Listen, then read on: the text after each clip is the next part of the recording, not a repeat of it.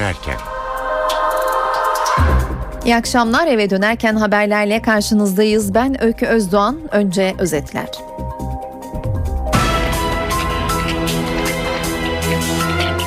Dünyada tüm gözler Mısır'da. Mısır'da korkulan olduğu güvenlik güçlerinin sivil halka müdahalesi kanlı olduğu katliama dönüştü. Yüzlerce kişi öldü. Sabahtan bu yana tüm gelişmeleri aktaracağız. Türkiye'nin Kahire Büyükelçisi olayları NTV'ye anlatırken maazallah Mısır'da olaylar çözülmezse bölgemizi ve dünyayı sarar uyarısı yaptı. Cumhurbaşkanı sivil halka silahlı müdahale asla kabul edilemez, çok tehlikeli kapıları açar dedi. Ankara uluslararası toplumu göreve çağırdı. 66 aylık çocukların okul sorunu çözüldü. Anne baba isterse 66 aylık çocuğunu okula gönderebilecek. Yani geçen yıl olan rapor alma zorunluluğu bu yıl yok. Liselere geçişte seviye belirleme sınavı sistemi değişiyor. Gelecek yıl çocuklar nasıl bir sınava girecek yeni sistemin ipuçlarını vereceğiz. Ve spor. Milliler bu akşam Gana karşısında oynayacak. Son maçlar iyi bitmemişti. Bu kez ne olacak? Stadyumdan son haberleri alacağız. Şimdi haberler.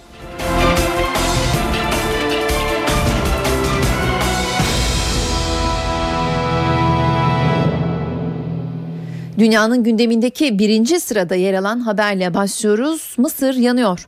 Askeri yönetim Temmuz ayı başında devrilen eski Cumhurbaşkanı Morsi ve siyasi tutukluların serbest bırakılması için haftalardır oturma eylemi yapan sivil halka kanlı müdahalede bulundu. Adeviye ve Nahda meydanlarında silahlarla ve buldozerlerle giren güvenlik görevlileri önce yoğun bir biçimde biber gazı sıktı. Bazı göstericiler dağılmak zorunda kaldı. Kalanlara ise ateşli silah kullanıldı. Kardeşlere göre açılan ateşte 300 kişi öldü, binlerce kişi de yaralandı. İçişleri Bakanlığı Nahta Meydanı'nda silahlı 150 eylemcinin gözaltına alındığını duyurdu. Gözaltına alınanlar arasında Müslüman kardeşlerin önde gelen üyeleri de var. Ölenler arasında ise İngiliz Sky News televizyonu kameramanı Mick Daney'nin de bulunduğu bildiriliyor. Olaylar Kahire dışına da sıçradı. Çatışmaların akşam saatlerinde daha da şiddetlenmesinden endişe duyuluyor. Son durumsa geçici yönetim saat 17'den itibaren Mısır'da bir ay süreyle olağanüstü hal ilan etti.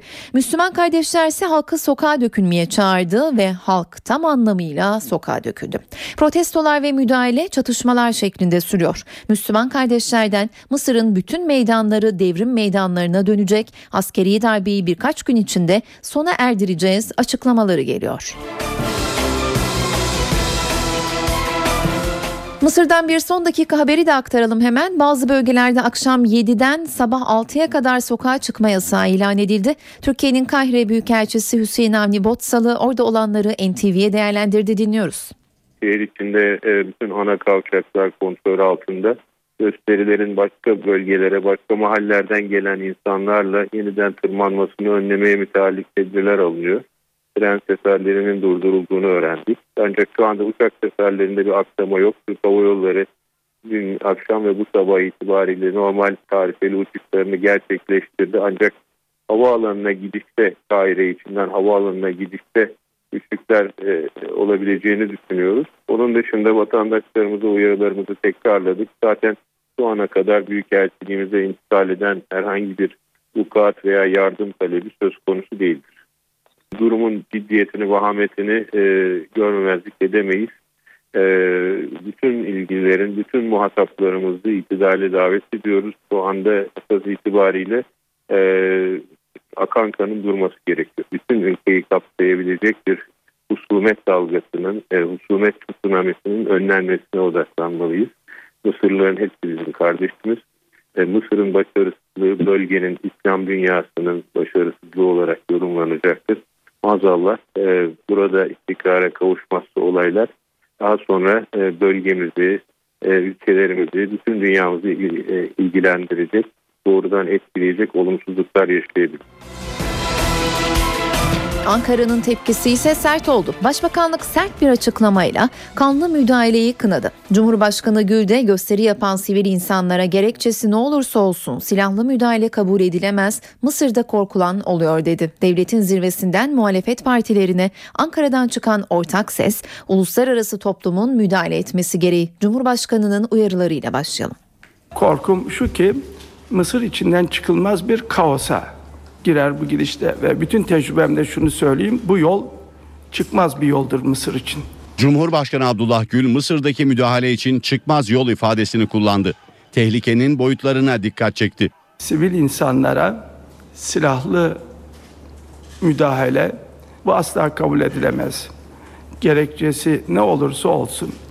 Bunlar çok tehlikeli kapıları açar. Korkarım ki bu böyle giderse Mısır uzun bir süre tekrar demokrasiyle buluşması zor olur. Bu da hem Mısır halkı için hem bütün İslam dünyası için büyük kayıp olur. Meclis Başkanı Cemil Çiçek, akan kan ve şiddet karşısında uluslararası kuruluşlar gayret içinde olacaksa tam da zamanıdır diye konuştu. Hükümetten de kınama ve uluslararası camiaya harekete geçin çağrısı geldi. Başbakanlık Basın Merkezi yazılı açıklama yaptı. Açıklamada Birleşmiş Milletler Güvenlik Konseyi ve Arap Ligi başta olmak üzere uluslararası topluluk bu katliamın durdurulması için derhal harekete geçmelidir denildi. Nerede AB, nerede BM, nerede İslam İşbirliği Teşkilatı, nerede İslam ülkeleri, nerede bu hadise karşısında sesini yükseltmesi gerekirken maalesef yükseltmeyenler. Dışişleri Bakanı Ahmet Davutoğlu Twitter'dan Kahire yönetimine müdahaleye, uluslararası topluma da sessizliğe son verilmesi çağrısı yaptı. Bugün doğru yerde durmayanlar yarın kimseye demokrasi dersi veremez dedi. Davutoğlu, Suudi Arabistan, Katar ve Almanya Dışişleri Bakanları ile telefonla görüştü. Atılacak adımları değerlendirdi.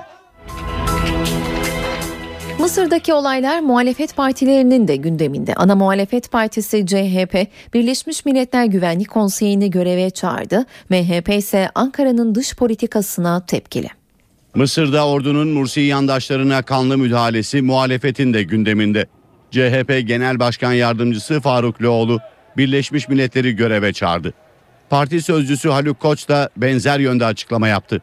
Bir an önce Birleşmiş Milletler Güvenlik Konseyi'nin de Mısır'daki şu anda hükümet yetkisini yürütenlerle bu yönetime tepki gösterenlerin ortak bir noktada uzlaşmalarını sağlayacak bir girişimde bulunmasını ve Türkiye'nin bu yönde girişimde bulunmasını da e, yararlı olacağını ifade ediyoruz.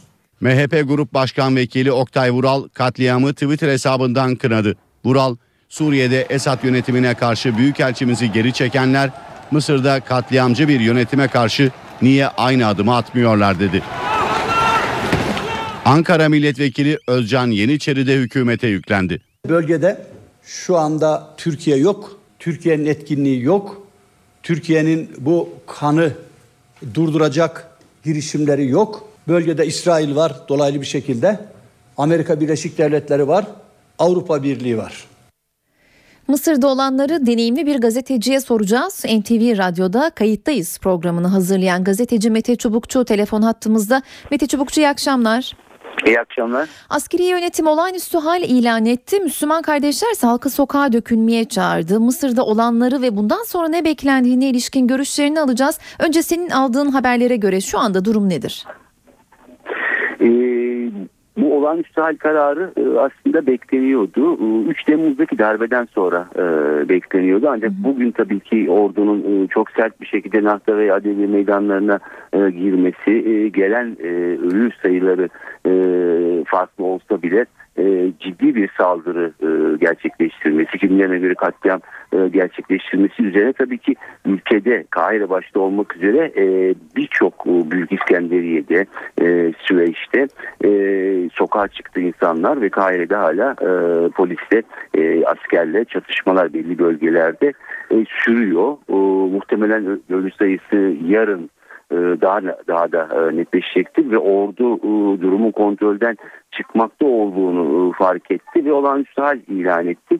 E, ancak söylediği şu tabii ki polise biz yardım edeceğiz e, diyor ancak e, Kahire'de e, özellikle e, Mısır'da e, zaten polisin e, iki yıl önceki e, ayaklanmadan e, mübarek devrildiği ayaklanmadan sonra çok fazla sokaklarda varlığı e, itibarı söz konusu değil. Dolayısıyla yine iş askere e, kalacak. Yani ordu sokakları denetlemeye e, çalışacak. Sokağa çıkma yasağı 3 büyük kentte e, ilan edilmesi aslında bu olayları e, kontrol etme e, amaçlı. E, çünkü bugün e, gördük ki Müslüman kardeşlerin çağrısından sonra e, bu olaylar e, bu protesto o gösterileri e, askeri yönetime ve bugünkü davranışına karşı e, büyüyerek devam edecek gibi görünüyor. O, malum bir gün sonra da Cuma, Cuma günü e, muhtemelen daha büyük gösteriler e, başlayacak. E, ordu bu son kararıyla bunu önüne almaya çalışıyor. E, ancak e, şu anda durumu da çok e, kontrol edebilecek gibi e, görünmüyor. E, tabii ki daha büyük çaplı yani e, Müslüman kardeşler bir şekilde barışçıl şekilde protestolarını sürdürüyor. Silah e, sarılmış değil. Böyle bir niyetleri de e, yok.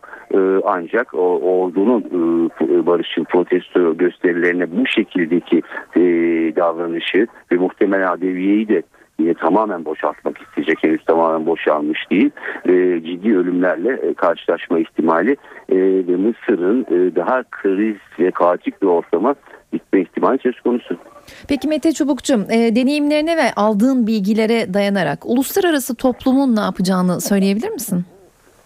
E, bugünkü açıklamalara bakarsak uluslararası toplum tıpkı e, darbenin ilk günü e, tıpkı iki hafta önceki yine 100-200 sayı değişiyordu teyit edilen edilmeyen sayılar ölümle sonuçlanan e, Adevi'ye saldırı sonrasındaki tavrını aslında sürdürüyor. Yani çok üstten e, açıklamalarla işte bu sorunun barışçıl bir şekilde çözülmesi çağrılarıyla ama somut herhangi bir adım atmadan gerçi son iki hafta hem Avrupa Birliği hem Amerika farklı düzeylerde bir takım arabuluculuk yapma girişimlerinde bulundu ama bunda başarılı e, olamadılar. Çünkü Müslüman kardeşlerin talepleri çok netti. Mürsin serbest bırakılması, Cumhurbaşkanı'na geri dönmesi e, gibi e, oradan herhangi bir sonuç alınmadı ama bugün en azından şu ana kadar çok e, en azından askeri yönetimi e, Junta'yı uyaracak ya da e, Mısır'daki kaosun önüne e, e, ge, geçebilecek bir şekilde e, bir açıklama henüz e, gelmedi. E, birkaç gün sonra gelir mi belli değil ama e, sonuçta e, çok ciddi bir saldırı var. Ölü sayısı e, çok e, yüksek. E, bu da e, bir şekilde e, aslında belli e, ülkelerin e, darbeyi resmen desteklediği ve bölgedeki e, çıkarlarını e, çıkarlarını e, Mısır'daki istikrar ya da Mısır'daki demokrasi ve demokratik adımlardan daha önde geldiğini e, gösteriyor. Teşekkürler Mete Çubukçu. Ben teşekkür. Gazeteci Mete Çubukçu Mısır'da yaşananlarla ilgili sorularımızı yanıtladı, değerlendirmelerini aktardı. Şimdi Suriye'ye geçelim. PYD'nin lideri Salih Müslim 15 gün içinde ikinci kez Türkiye'de. Dün Türkiye'ye gelen Müslim Dışişleri Bakanlığı ve MİT yetkilileriyle görüşecek. Görüşmelerde Suriye'nin kuzeyindeki son gelişmeler, bölgeye insani yardımın nasıl ulaştırılacağı konuşulacak. Türkiye ise PYD liderine rejimle aranıza mesafe koyun, Suriye muhalefetiyle birlikte hareket edin mesajı verecek.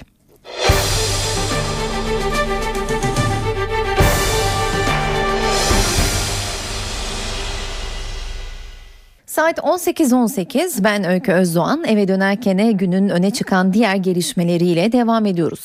Okula başlama yaşı geçen yıl değişmiş tartışmalar yaratmıştı. Milli Eğitim Bakanlığı karar değiştirdi. Artık 66 aylık çocukların okula başlama zorunluluğu yok. 66 aylık çocuğun okula başlayıp başlamayacağına anne babalar karar verecek. Geçen yıl uygulamaya girdi, bu yıl kalktı. 66 aylık çocuklar artık velilerinin isteğine göre okul öncesi eğitime gönderilebilecek. Bence aileye bırakılması çok doğru bir karar. Benim iş yerinde birçok arkadaşım doktor raporuyla çocuğunu göndermedi. Ee, benimkileri ben hemen ilk duyduğumda mesela araştırmıştım. Hani aydan dolayı kurtardı çocuklarım. Hani ben 66 ayı doğru bulmuyordum.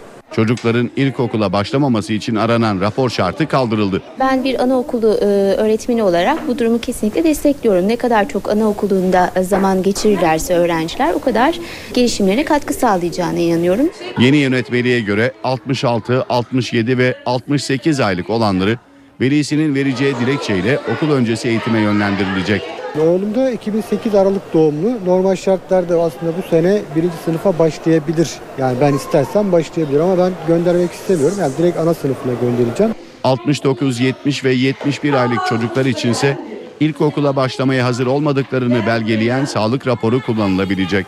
Peki veliler çocuklarını ilkokula mı yoksa anaokuluna mı göndereceklerine nasıl karar verecek? Öncelikli olarak çocuğun sosyal ve duygusal gelişimini göz önünde bulundurmaları gerekiyor. Sayıları ne kadar çok bildiği veya geometrik şekilleri ne kadar çok bildiğinden ziyade arkadaş ilişkilerine ne kadar e, başarılı olup olmadığını, kendi ayakları üzerine ne kadar durup duramayacağını göz önünde bulundurmaları lazım. Eğitimcilere göre uygulamadaki değişiklikle birlikte anaokul ve ilkokullardaki yoğunluk değişecek. Milli eğitimden önemli bir başka düzenleme daha. Liselere girişte gelecek yıl uygulanacak yeni sisteme ilişkin ipuçları yavaş yavaş ortaya çıkıyor. Artık toplam puanın %60'ını sınav sonuçları oluştururken %40'ını da öğretmen kanaati belirleyecek. Ayrıntıları Özel Dershaneler Birliği Başkanı Faruk Köprülü'nün görüşleriyle birlikte dinliyoruz. Yıl içerisinde e, merkezi olarak bütün öğrencilerin katılımıyla Milli Eğitim Bakanlığı'nın yapacağı iki sınavdan bahsediliyor. Birinci dönem bir sınav, ikinci dönem bir sınav. Liselere giriş sistemi değişiyor.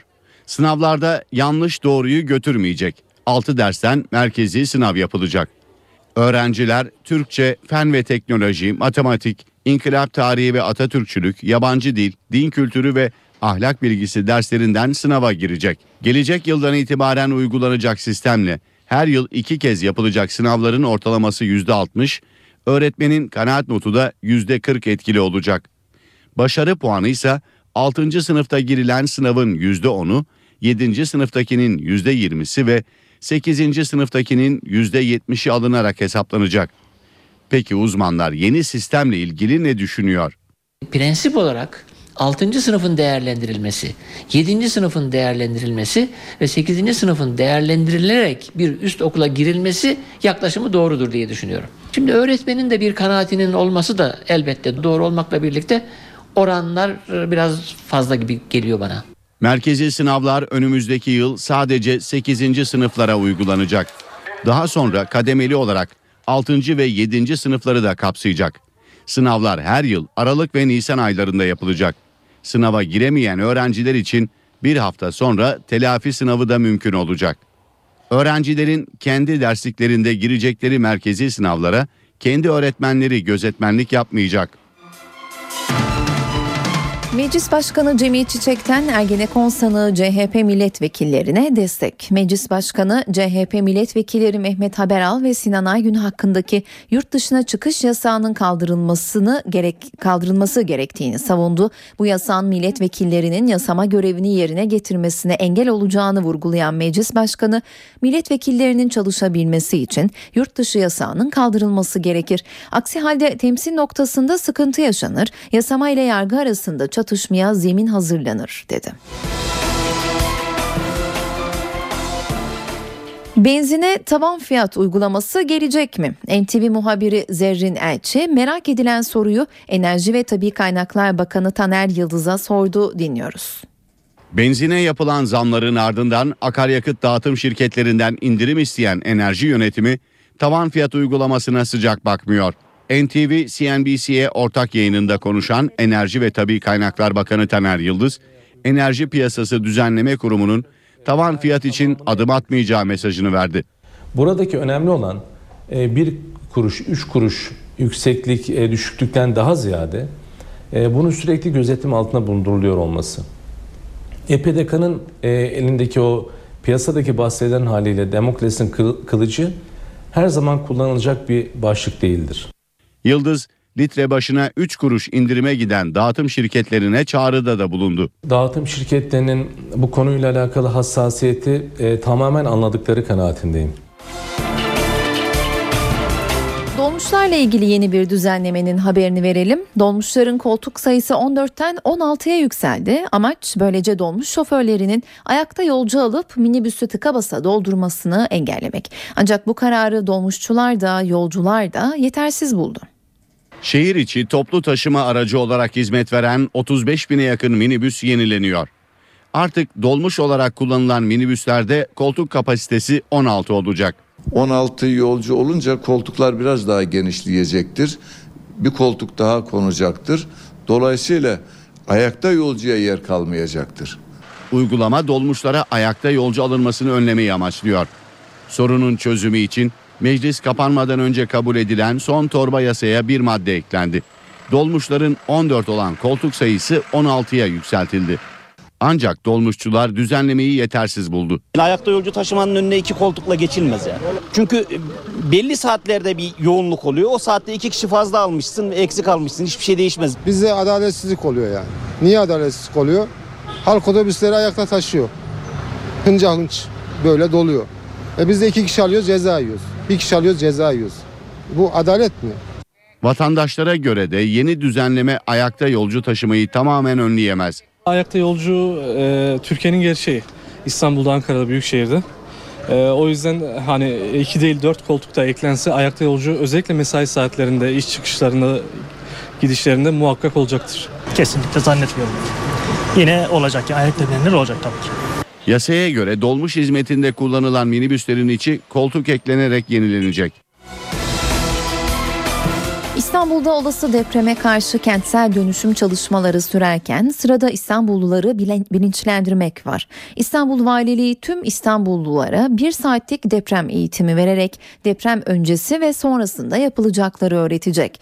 Bir saat bir hayat adlı kampanyada her yaş grubuna farklı yöntemlerle eğitim verilecek. Deprem eğitimi için başvurular Marmara depreminin yıl dönümü olan 17 Ağustos'ta başlayacak.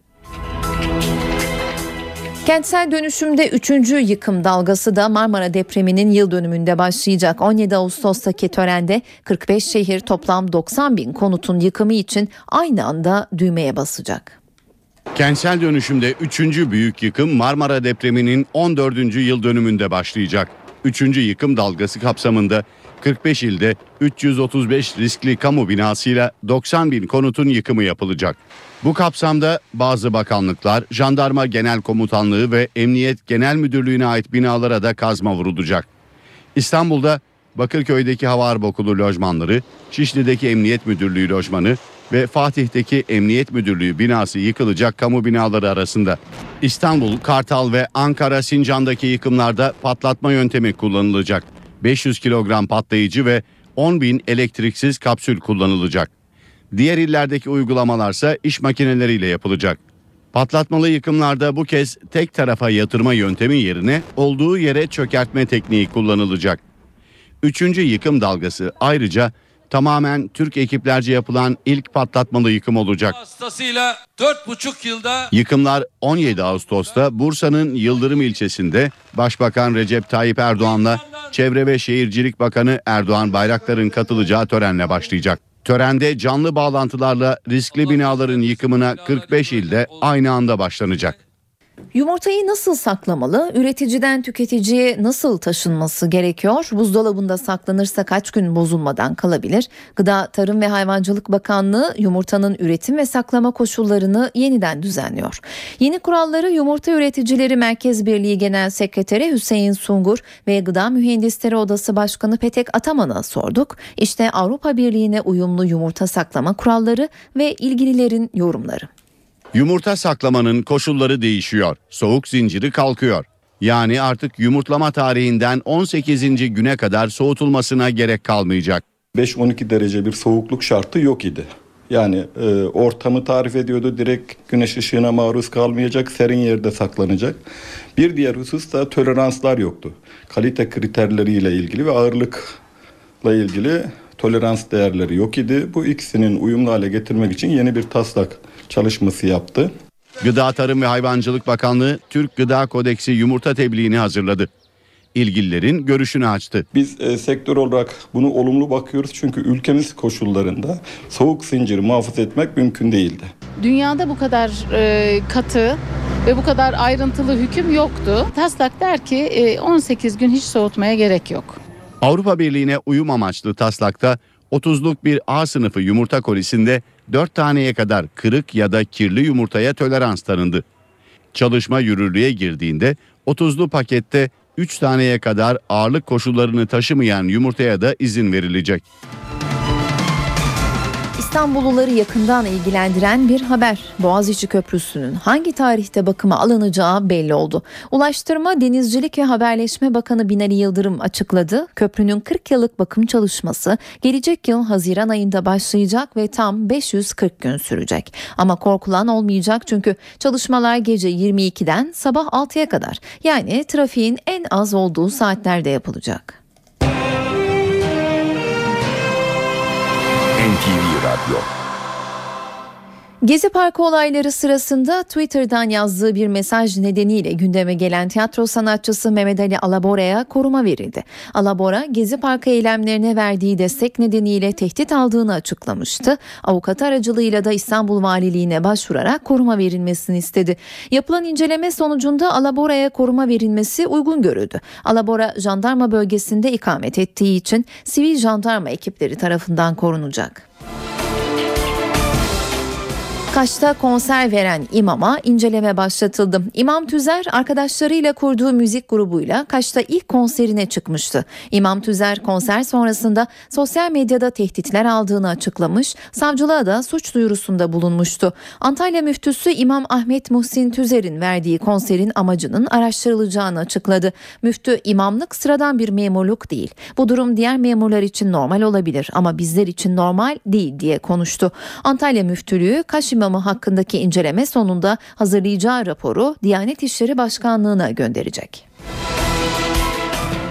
Gezi Parkı göstericilerine talimhanede palayla saldıran Sabri Çelebi Türkiye'ye dönmüyor. Çelebi olaylar sırasında gözaltına alınıp serbest bırakılmış, hakkında yakalama kararı çıkmasından bir gün önce ise Fas'a gitmişti. Hakkında 3 kişiyi yaralama suçlamasıyla 27 yıla kadar hapis sistemiyle dava açılınca dönüş biletini iptal ettiren Çelebi bayramda dönüş için aldığı bileti de iptal ettirdi.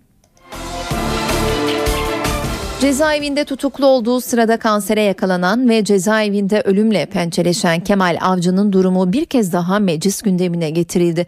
CHP Tunceli Milletvekili Hüseyin Aygün, Avcı'nın ailesiyle birlikte mecliste basın toplantısı düzenledi. Kemal Avcı'nın annesi Yeter Avcı ağlayarak yetkililere seslendi. Oğlunun hastanede tedavisinin tamamlanmasını istedi. Sırada para ve sermaye piyasalarındaki durum var. Son tabloyu CNBC'den Enis Şenerdem'den dinliyoruz. İyi akşamlar. Borsa İstanbul 76 bin direncine takıldı. İki gündür bu seviyeyi test eden BIST 100 endeksi gelen satışlarla geri çekiliyor. Bugün de 76.100 seviyesi aşıldıktan sonra kar satışları ağırlık kazandı ve gün %0.09 primle 75.500 seviyesinin üzerinde tamamlandı.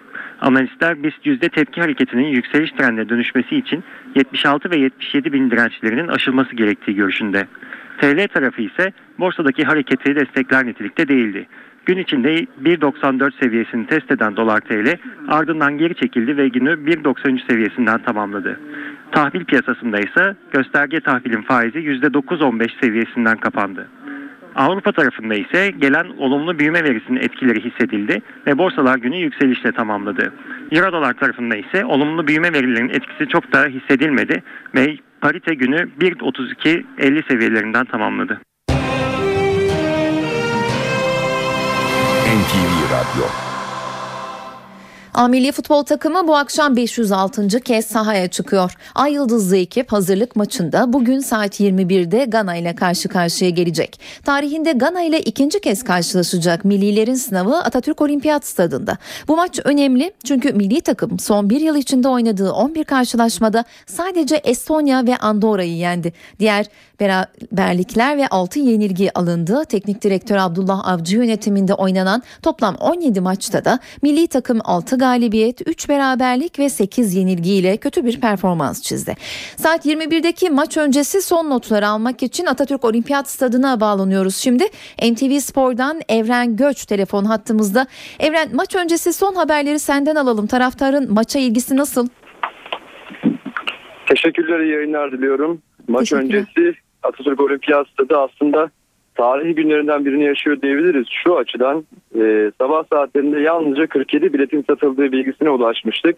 Şu dakika itibariyle sayının yeni yeni yüzü geçtiğini yani 100 barajın 100 barajını biraz önce geçtiğini öğrendik. Bu açıdan belki de araştırılması gerekir. Milli takımın maçlarının tarihe baktığımızda en düşük sayı olabilir bu rakam. Bunun üzerine uzun süre konuşulabilir çünkü Ayıldızlar gerçekten son bir yılda oynadığı maçların 11 tanesinde yalnızca 2 galibiyet alabildi. Bu da çok düşük bir sayı. 9 maçta da yenilip 9 maçta 3 beraberlik 6 yenilgi almıştı. Abdullah Avcı yönetiminde e, başarı grafiğimizin oldukça düşük olduğunu söylemekte fayda var ve taraftarın da ilgisi milli takım taraftarının Ayıldızları takip eden genelde milli takım taraftarı diye adlandırdığımız topluluğun yavaş yavaş statlardan maalesef uzaklaştığını gözlemliyoruz ve bugün de e, hazırlık maçı olması tabii ki Atatürk Olimpiyat Stadı'nın e, taraftar açısından zor olması, e, maçın da açık kanalda yayınlanması bu etkenler göz önüne alınabilir ancak e, 47 bilet e, sabah saatlerindeki 47 bilet gerçekten güne damga vurdu diyebiliriz. Takıma gelirsek A Yıldızlar'da Tolga Zengin, kaleci Tolga Zengin kadrodan çıkartıldı.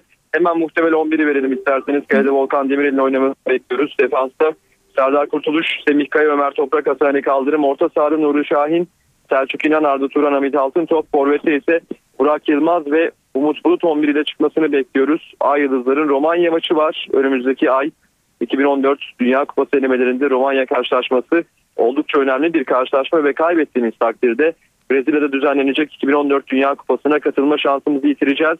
Şu anda da zaten gruptaki e, puan durumu açısından da Türkiye'nin durumu bir hali kritik ve kalan 4 maçı da mutlak kazanması gerekiyor. Abdullah Avcı ekibinin, Abdullah Avcı'nın ekibinin ve şu an için olimpiyat tadından e, taraftarları bekleyişimiz sürüyor. Yaklaşık 100 kadar taraftarın gelmesini bekliyoruz ve şimdilik aktaracaklarımız bu kadar.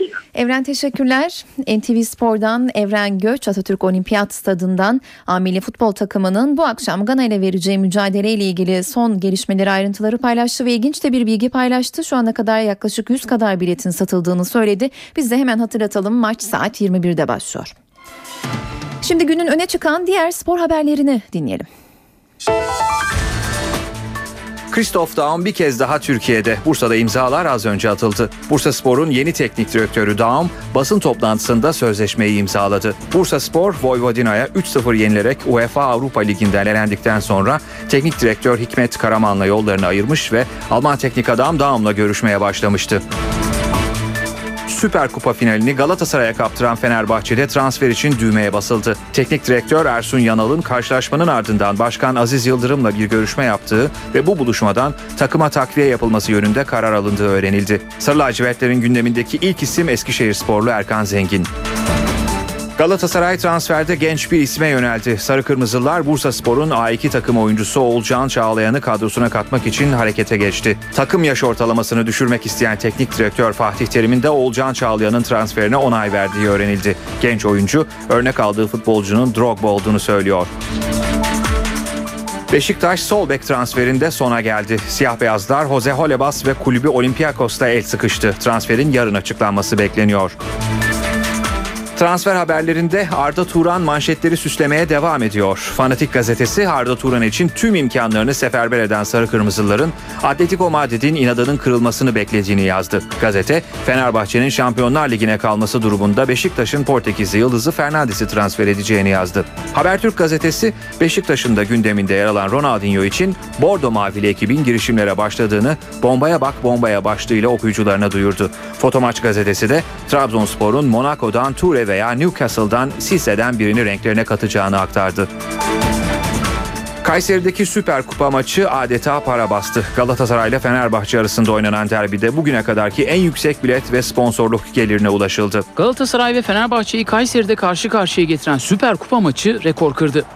Galatasaray'ın Drogba'nın golüyle 1-0 kazandığı derbide 1 milyon 430 bin lira bilet geliri elde edildi. Türkiye Futbol Federasyonu verilerine göre karşılaşmada 370 bin dolar yani yaklaşık 714 bin lirada sponsorluk geliri sağlandı.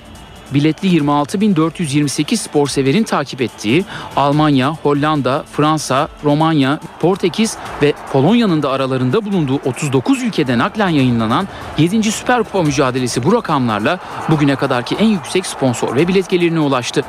Böylece Galatasaray ve Fenerbahçe kulüpleri daha önceki yıllarda dağıtılan sponsorluk gelirlerinin çok daha fazlasını kazandı. Öte yandan Süper Kupayı izleyen taraftar profiliyle ilgili de istatistikler açıklandı. Buna göre maça gelen Galatasaray taraftarlarının %86,1'i erkek, %13,9'u kadınlardan oluştu. Bu oranın Fenerbahçe taraftarları için %85,7 erkek, %14,3 de kadın şeklinde gerçekleşti. Galatasaray taraftarlarının %48,71'i, Fenerbahçelilerin %40,89'u Kayseri'den maça gitti. İstanbul'dan derbiye giden sarı kırmızılı taraftarların oranı %4,74, sarı lacivertlilerin oranı da 5,14 oldu. Ayrıca 6222 sayılı yasa uyarınca 6 kişinin stada girişine izin verilmedi. Türk sporunda doping bombaları ard arda patlıyor. Atletizm, halter ve Kırkpınar yağlı güreşlerinde ortaya çıkan doping skandalına yüzme de katıldı.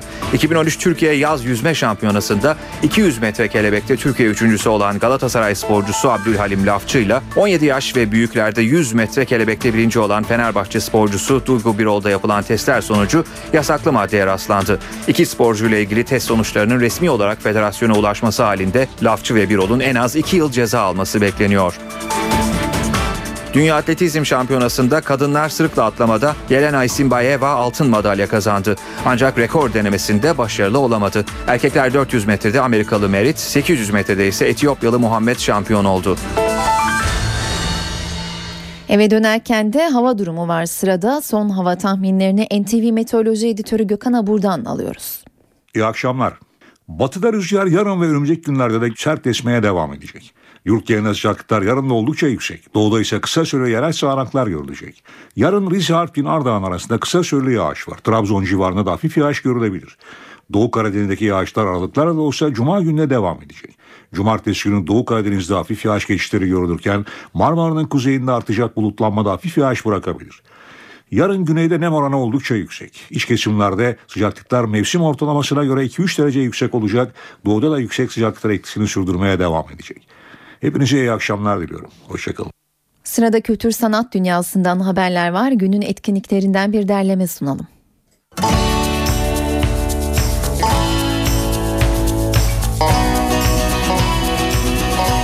Harbiye Cemil Topuzlu açık hava sahnesi bu akşam Tolga Çevik'i ağırlıyor.